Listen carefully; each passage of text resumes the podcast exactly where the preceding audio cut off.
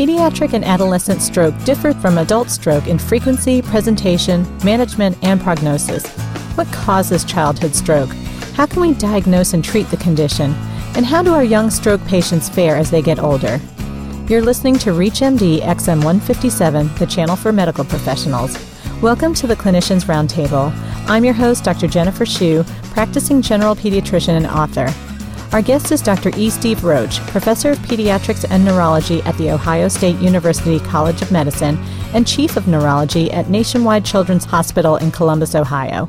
Welcome, Dr. Roach. Dr. Roach, you're the lead author of a new American Heart Association scientific statement on managing stroke in infants and children. How does childhood stroke differ from adult stroke? Probably the biggest difference that comes to mind is in the uh, underlying causes that lead to the stroke to begin with. We almost never see atherosclerosis in children as a cause of stroke. We don't see atrial fibrillation very often as a cause of stroke. Those are arguably the two most common underlying factors for ischemic stroke in adults. Children tend to have sickle cell disease, uh, congenital heart disease, uh, other things altogether. That, that's probably the biggest single difference. Now, the World Health Organization defines stroke as a clinical syndrome of rapidly developing focal or global disturbance of brain function lasting longer than 24 hours or leading to death with no obvious non vascular cause. Now, would that be the same for children as well? Pretty much.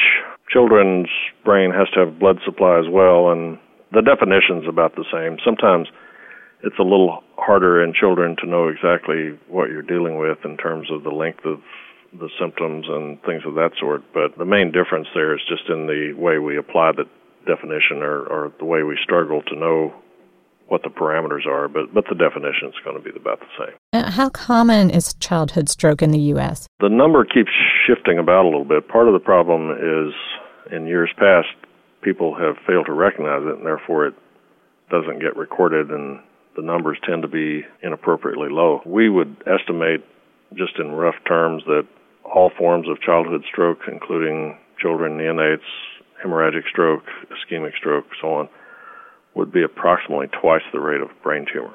Okay, and one statistic I saw is that it's about two to three children per 100,000 per year. Does that sound about right? That's a relatively older number, but yes, that's in the literature. There's other numbers where probably more children were included that actually would suggest a rate of about two or three times that actually. But that two to three is an older number. I mean, it's there, and as, as I say, it's a little bit of a hard number to get your hands around. So physicians still need to be on the lookout for it, for sure. Oh, sure. Now, who tends to get childhood stroke? Are there certain groups that are at higher risk? Yes, the risk tends to parallel the risk factors, and so children with sickle cell anemia have extraordinarily high rate. I've seen estimates that over the course of a lifetime, with a predilection toward earlier years, that as many as 20 25% of the children with sickle cell anemia would have a stroke. Children with congenital heart disease, particularly the cyanotic forms,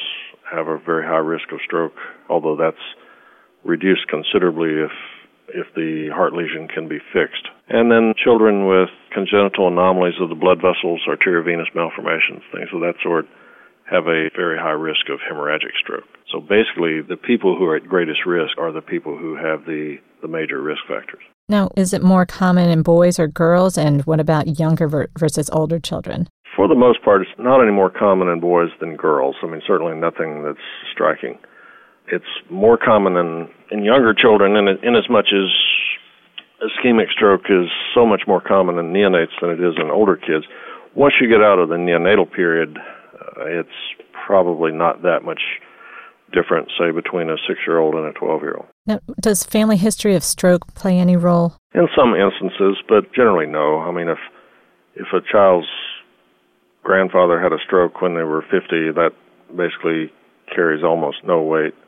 If a child's sibling had sickle cell disease and they have it too, obviously that does, you know, but and there's maybe some slight trend, you know, based on coagulation anomalies, things like that. But but it's not that major a factor. We're we're often asked, say, when a child has a stroke, the family will ask very directly, "What does this mean for my other children?" And we usually are pretty reassuring because unless there's some known risk factor that is, is shared that really increases the odds, the odds of that second child within that family having a stroke is, is pretty low, really. Earlier, you mentioned that some stroke may be going unrecognized. How do children present with a stroke? Is it pretty obvious or, or can it be tricky? It can be tricky. It's always amazed me, though.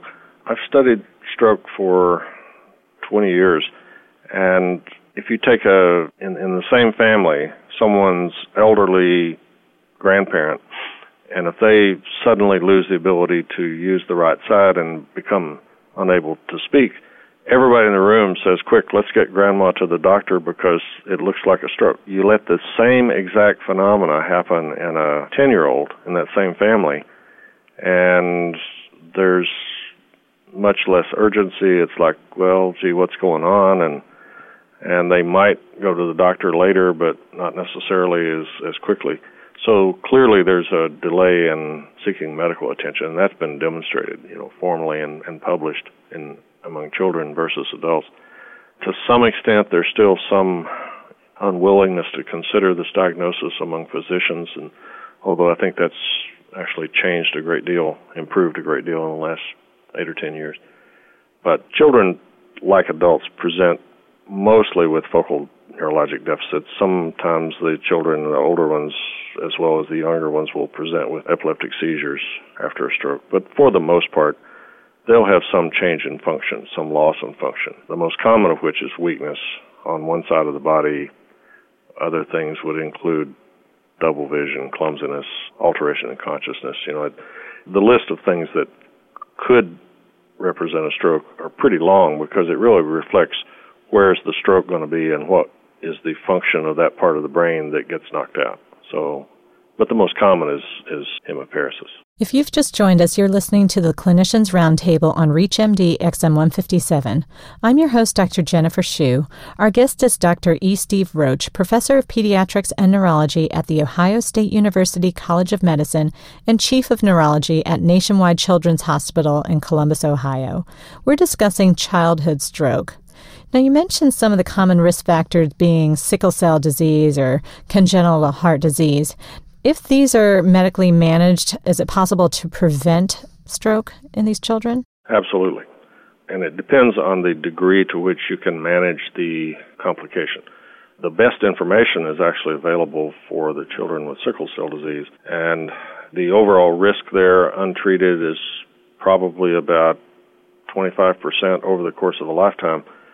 However, a child who has had stroke number one because of sickle cell disease has arguably a 50 to 65% chance of having additional strokes.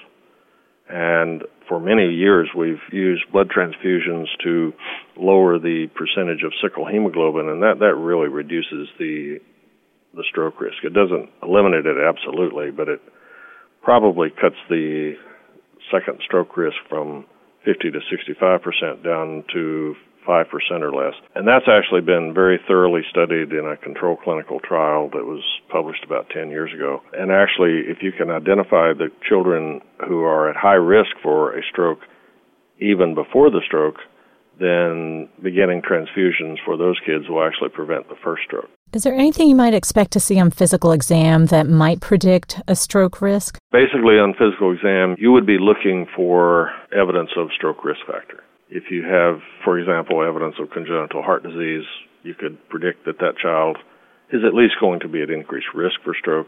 I'm sure there are probably some others if I thought about it. Now, the American Heart Association statement mentions moya moya disease, which we all learn about in medical school, but can a physician in the U.S. really expect to see that, or is it pretty rare? A physician who's in practice will see it. Whether they recognize it or not is another question, but uh, it's not so rare that it's not going to occur.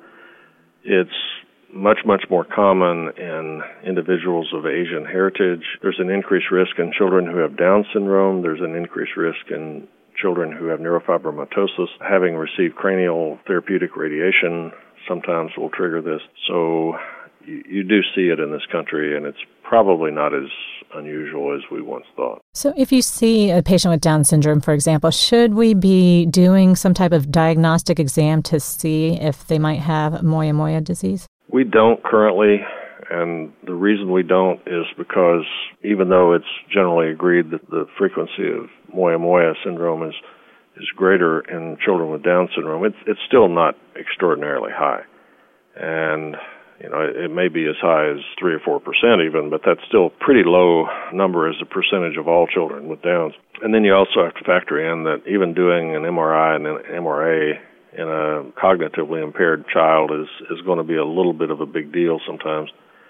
So typically what we do is we we start investigating after there's been some evidence of a neurologic deficit. So in any child who is suspected of having stroke, what would be the first diagnostic step to confirm that? Usually for practical purposes it's a CT scan.